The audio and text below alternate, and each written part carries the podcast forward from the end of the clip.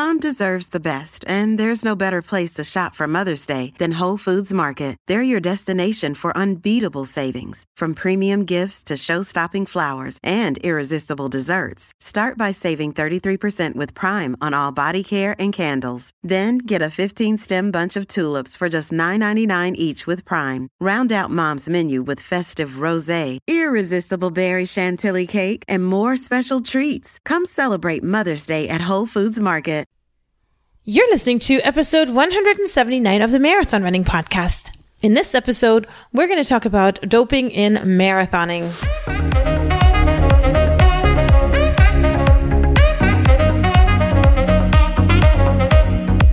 This is the Marathon Running Podcast by Letty and Ryan from We Got the Runs. Join us in our running community for weekly content that is motivational, educational, and inspirational, and let the Marathon Running Podcast take you from the starting line to the finish line and beyond.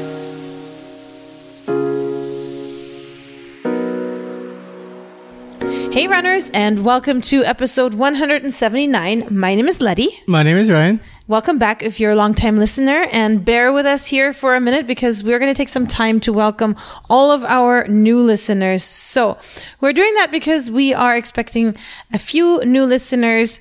We started advertising on the Marathon Training Academy as well as Spotify. We are always happy about new listeners because we have so much to share. Our podcast has been growing. So, again, if you are new, welcome. Letty, you want to give us a little history of the podcast? Yeah, so I started this podcast almost four years ago. Our original name was We Got the Runs, and Ryan loved that name. I thought it was funny just because it matches your personality perfect. Not that I have the runs a lot, but I have a lot of sarcasm and that type of humor in me. Ryan always says I have the humor of a 12 year old boy. Sometimes, yes. And no, not because of the runs.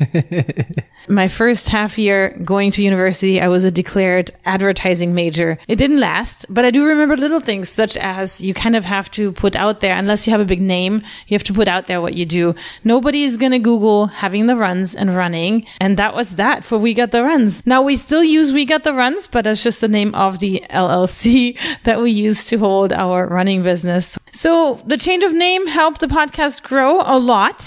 It is not our full time job, however. I am a lawyer by trade. Ryan is a medical doctor, but this podcast is our pride and joy, and we love watching it grow. And some history about Letty. She grew up in Germany. That's why sometimes she says things that are a little different. I don't know if they people others say it here, but they say like, you know, I went to the university. Most most people just don't say that, but Oh, well, there we go.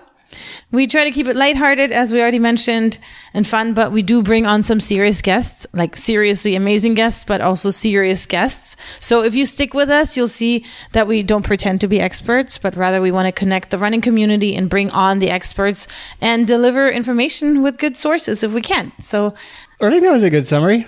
Um, so what's going on this week? Yeah, so in this week's podcast, we are going to talk about doping in marathoning.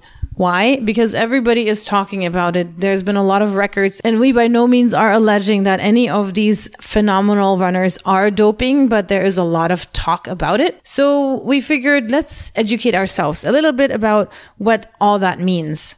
I think that anytime you have like people breaking records, which they happened recently, then people always look into it like, oh, why? You know, why are they breaking records all of a sudden? And you can look in the past on other things. Like I know in the Olympics one year they had swimming where they had a full bodysuit and it, everyone was breaking records there. And then they actually banned it afterwards. And in running recently, they had shoes, you know, that became like too much, too high the cushion pad or too many carbon plates or something. And then they ended up banning those. But you know, people are always looking for reasons why, you know, people are breaking records. And the other thing is potentially doping. So some people have been talking about that, like taking drugs in order to improve their performance. So we thought we'd try to seek out the people responsible for catching the dopers and just see if they would be willing to talk to us. As much as everyone wants to think that all the athletes are pure and nobody ever tries to cheat, you know, it does definitely happen and they occasionally catch people. So, Letty, you researched some cases of people getting caught doping recently, right? Yeah, so we have one of this guy used to be the sixth fastest marathoner in the world, Titus Ekiru. I'm not sure I'm pronouncing it correctly, but he is a 31 year old Kenyan and he tested positive and tried to manipulate the health records from the hospital where he was tested. So that's really unfortunate. And one that is actually a little bit more close to my heart. That was when I ran my very first Boston in 2021, back when they had that first October marathon after the pandemic. The female winner, Diana Kipyokei of Kenya, she had tested positive for doping, obviously afterwards. So while I was at Boston. They did her, her award ceremony and all that stuff that could have gone to the next runner. So I feel like while it's not fair, it's also sad to see the runner up not being able to be in the light of, you know, they work so hard and they do it hopefully cleanly. And then they don't even get that publicity that can help them also in so many ways with sponsorships and everything else. Yeah, I feel like it's always a game back and forth between the people trying to catch the dopers and the do- people doing the performance enhancing. Right. And uh, yeah, so then, you know, I wanted to know more about it. I reached out to the U.S. anti doping agency. Uh, shout out to Tucker Pettigrew, who is the communications coordinator who got back to me and was able to coordinate this amazing chat with USADA Director of Science, Dr. Laura Lewis. I asked her a lot of questions, very basic questions to get some good definitions, such as what is doping? How is doping done most commonly? What do we do about doping given that those marathons take place in different places of the world, who is in charge of what, what procedures are in place for monitoring this, and all this in terms of the sport of marathoning. Also, I asked her about the gray zone. The gray zone is a term that people that have researched doping a little bit might have heard about it. So she's going to explain that and some more. That sounds really cool. Actually, I'm interested too. So let's get into it. All right. So without any further ado, we're now going to play our conversation with Dr. Laura Lewis. All right. So I'm on here with Laura Lewis. Laura, thank you so much for joining me. Thanks for having me. Yeah, of course. And for our audience, can you please tell us who you are and what you do at the agency? Yeah, so I'm the director of science at USADA, so the US Anti Doping Agency. We're the national anti doping um, organization that's responsible for the testing of Olympic and Paralympic athletes in the US. So in the, my role as science as director of science, I work with pretty much every single team in the organization um, through from education helping to you know educate athletes um, on the rules uh, regarding anti-doping but also with our testing teams to work out who we're going to test with what test and ensure that you know we're, we're testing the right people at the right time. Uh, and then i also provide scientific advice uh, to legal to our legal team um, if and in the event that an athlete does um, test positive and there's you know various scientific uh, questions regarding that case Perfect. So we are in good hands here with our questions. And I want to start with something very basic. So um, I've sent you the questions before. I want to go to question number two. Just doping as a term that we often hear, but maybe you can give us a clear definition and then maybe go into a little bit of what doping means when it comes to the sport of marathon running, what t- type of doping there is, and what is considered doping. Yeah, absolutely. So, I guess, really broadly speaking, doping refers to the use of a prohibited substance or a prohibited method or technique, uh, which serves to enhance performance. So, for marathon runners, it's something that you might take or you might do to your body to increase your performance. Now, that might be performance in training so that ultimately you can perform better on race day, or it might be something that you specifically do around a competition to um, make sure that you run faster at the end of the day. So, that's really um, important for people to know that um, athletes who do choose to dope might do it far away from competition just to get that competitive edge um, in in terms of their training. So a lot of the practices that we might hear about in the context of marathon running are particularly around blood doping. And so that's increasing uh, the red blood cells um, and the amount of hemoglobin in those red blood cells that carry oxygen around your body, enabling you to um, perform at a, a higher level. Um, you're you'd both be more efficient when you are running, but also able to run faster. And ways that athletes might blood dope would be either taking an erythropoietic stimulating agents. Um, and I know that sounds uh, quite a lot of complicated words there, but that just basically means um, stimulating your body to produce more red blood cells. Uh, and the most famous um, erythropoietic stimulate, stimulating agent that we know of is um, erythropoietin or EPO. So, um, injecting EPO can stimulate your body to produce these red blood cells um, in a more accelerated time um, time frame. The other way um, that you could increase the number of blood, red blood cells you have is to um, infuse a bag of blood, uh, and that could either be from your own body that you'd taken out several um, months earlier, weeks or months earlier, or by using somebody else's blood that they've donated to you. So, all of those practices, the erythropoietic stimulating agents, um, or the infusions of blood, uh, they are all prohibited um, in in sport and considered doping. Now, there's some other um, substances that can that can improve performance um, that aren't you know, don't fall under that blood doping umbrella. Uh, and they are all listed on the WADA prohibited list. But these might be things that, you know, stimulate your body to um, produce energy or to help with recovery or to help with um, with general oxygen intake um, in terms of you know some asthma medications if you didn't have asthma like might might help to um, in enhanced performance. So there's a there's a lot of different ways that um, unfortunately if somebody did want to dope um, in marathon running, they have quite a, a gamut of options to choose from. Yeah, it sounds like it. It doesn't sound so black and white as if someone were to just take a pill, say you take an illegal substance and you can simply just test for it. So for blood doping and somebody increasing their red blood cells and it being something that naturally could occur if they live at higher altitude. How do you guys test for that? And then also what's kind of the timeline for testing for something like that for American marathon events? Like, do they have to let you know when they're signing up and then you do random tests or how does that all work? Yeah. So, um, I guess to start with the first part of that question of how how we would detect blood doping per se.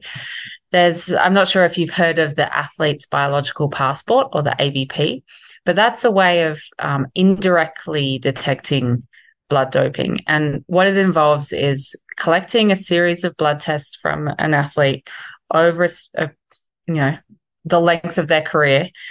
Uh, and looking for changes in in their patterns because we're uh, our bodies are, you know, pretty in tune and they like to stay in this kind of homeostatic, steady kind of state. And so the ABP uses a mathematical model to predict what the normal range would be for that athlete. So it allows for upper, you know, fluctuations up or down in certain parameters.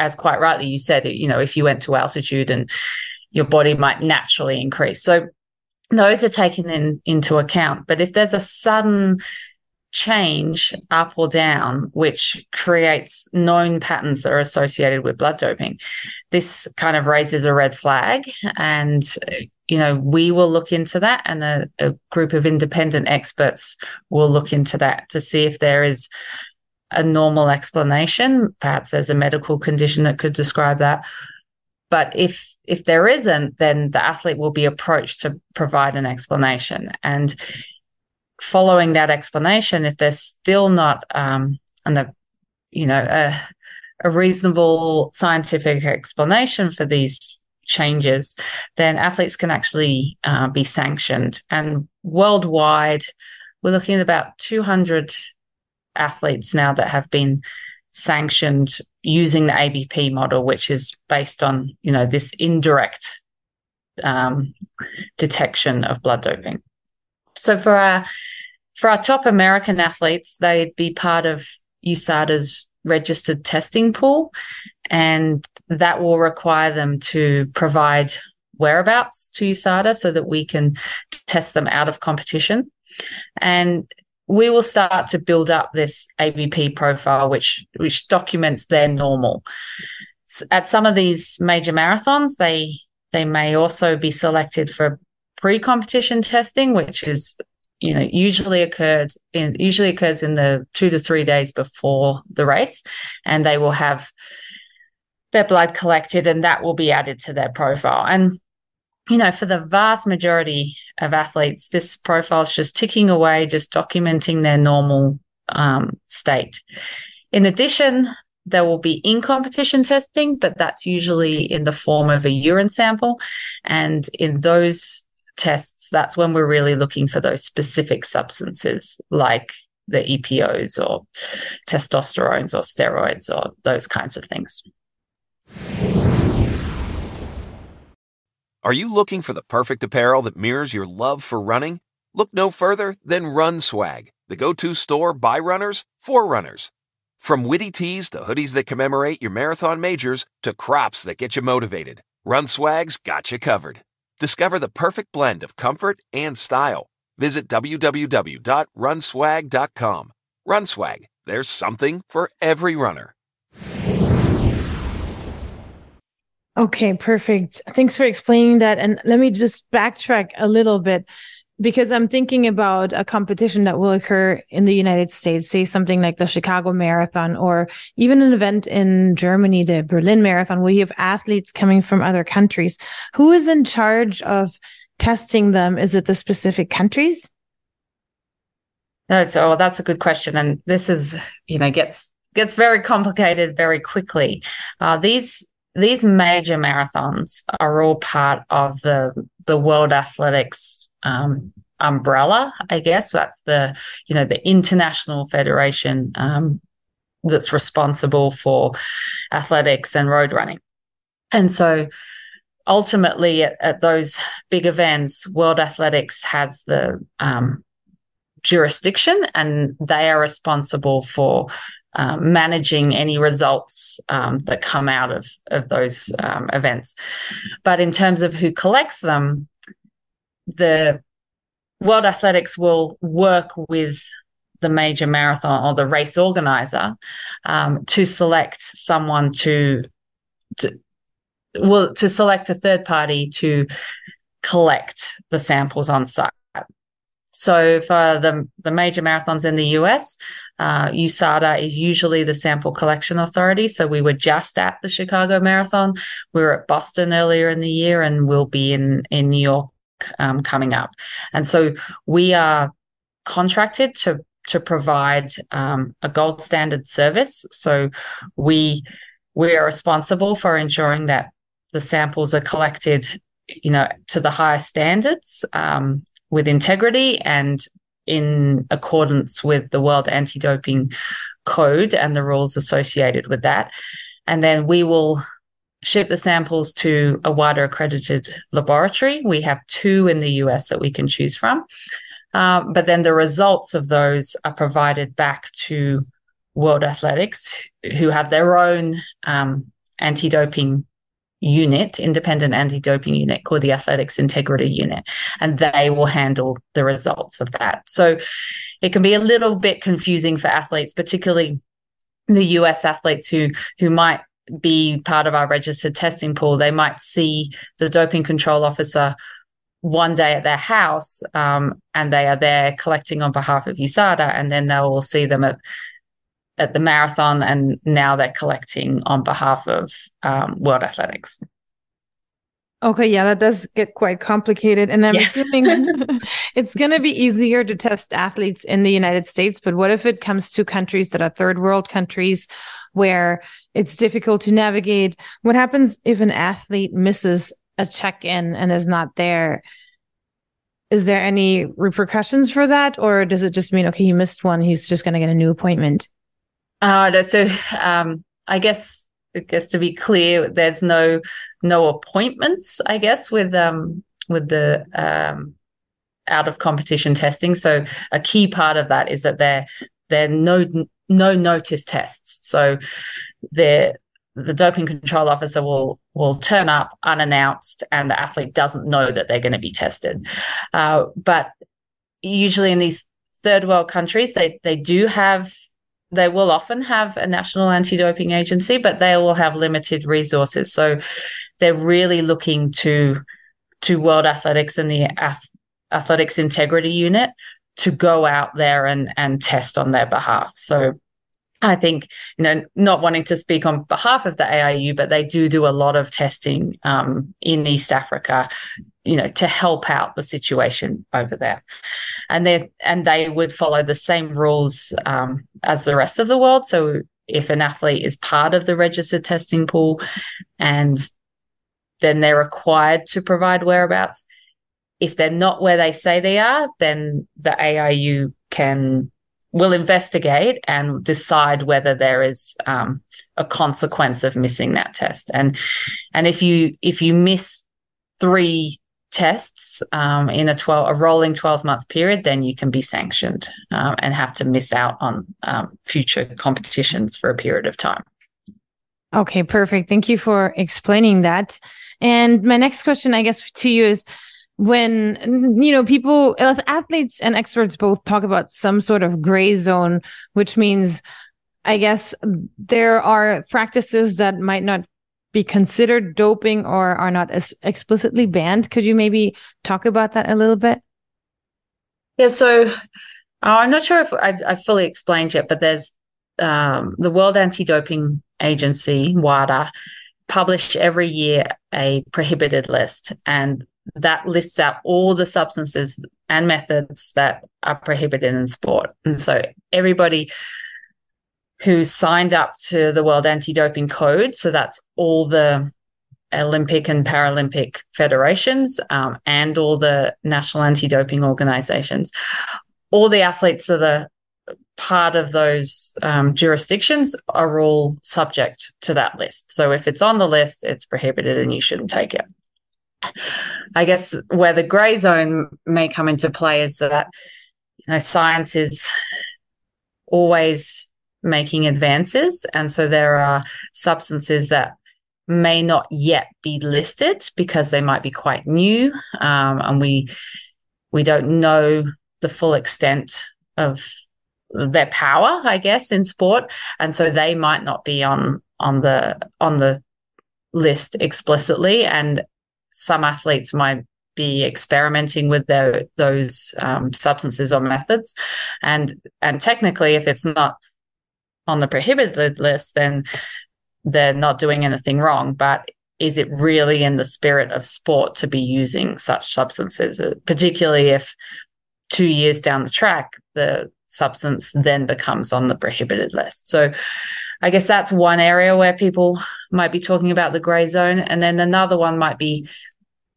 um, you know, pushing the boundaries on some of the rules um, and manipulating them, I guess, to suit your situation. So in sport, there's a process known as a therapeutic use exemption, and that allows an athlete to take a normally prohibited substance to treat a medical condition. And there's a, a pretty strict um, process for applying for a TUE. And, you know, you have to provide medical justifications and um, really make sure that the athlete legitimately needs that medication. But of course, if they do, we don't want to disadvantage them. But there might be some athletes that are trying to game the situation um, for some of those um, in terms of a TUE and and trying to use something that they might not, you know, hundred percent need from a medical standpoint. But you know, on the whole, those those athletes are few, are few and far between, and the TUE process is quite rigorous. That often they won't be granted a TUE if it, it can't be shown that they actually really need one. Okay, perfect. Thank you for spelling that out for us. And obviously, this list is inclusive for amateur runners as well as elites. Is that right? Yes. So a lot of the the races, um, whether they're sanctioned by World Athletics or in the US if they're sanctioned by uh, USA Track and Field or even a lot of these newer you know trail and mountain running events they will often um, list on the website and as part of the entry process that when you sign up you are agreeing to b- abide by um, the world anti-doping rules and the prohibited list and you know a lot of them will go as far as saying that you may be subject um, to testing as well. And so by by entering, you are agreeing um, to abide by those rules. Okay, perfect. All right. Thank you so much for uh, explaining all this to us and your time and really diving deep into that. We appreciate it. No worries. I hope it was helpful. Thank you, Dr. Lewis, and thank you to the US ADA for being available for this interview. And for you listeners, I hope that we clarified a lot of questions that you had, or maybe, you know, put some more questions in your head and now you have some answers. And another few things that came up off record once we had already stopped recording was that urine samples can be retained 10 years. And that is basically why a lot of these marathoners get popped afterwards a few years afterwards because there's so much new stuff out all the time. And while they can't go retro on new things that are banned, they can go back on stuff that they just find out with new testings as long as the substance was prohibited at the time. Yeah. So what you're trying to say is for substances that weren't illegal at the time that they did their race, they don't get in trouble for. But for substances that were illegal, they just didn't know how to accurately test for it, but they can now test for it. They do get in trouble for. Thank you, Ryan, my native English speaker, for helping me with this interpretation. So that's exactly what I'm trying to say. And we're going to post a link on our website post as well as in our podcast notes to the list of prohibited items for 2024, as well as a global list of ineligible people from the athletics integrity unit, which is really kind of interesting because you can see they're kind of arranged by country and what person is banned for how long. And it kind of also gives you a concept of how hard these agencies work behind the scenes. And we don't really know about that because unless it's one of the top runners, we likely won't hear about it in the news. Yeah, given the money that's involved in sports, I no doubtly understand how difficult their job really is because money always brings the ability for people to elude like testing and, you know, figuring out new ways to make new substances or whatever. So it's always like I alluded, like I said before, it's like a game back and forth. It's almost like drugs coming from other countries too. It's, you know, there's so much money in drugs that it makes it really hard to, to stop it. Exactly. So, so that's that. So that wraps up the episode on anti-doping. Let us know what you think about it. Follow us on Instagram because we always post on Instagram and we love interacting with you guys. Stay tuned for next week's podcast episode. We are putting together a everything you need to know about the New York Marathon, kind of like a hacks episode. Obviously, this will be my first New York Marathon, but as we've told you before, I'm not going to be the brains behind all of these answers to the questions. We're bringing you on a dietitian that tells us how to best navigate this course using fueling. And also we have Kristen Smith, who is a running coach on, and she has a lot of information. She's a native New Yorker and she talks about the course and what to expect. And we're going to answer some questions about how to just navigate that whole race weekend. So stay tuned for that. Sounds fun. And it'll get you excited for your race. Absolutely. Let us know if you're coming to New York. And with that, have a good week of running. Thanks for tuning in. For more information and marathon running news, please head to www.marathonrunningpodcast.com and we'll be back next week.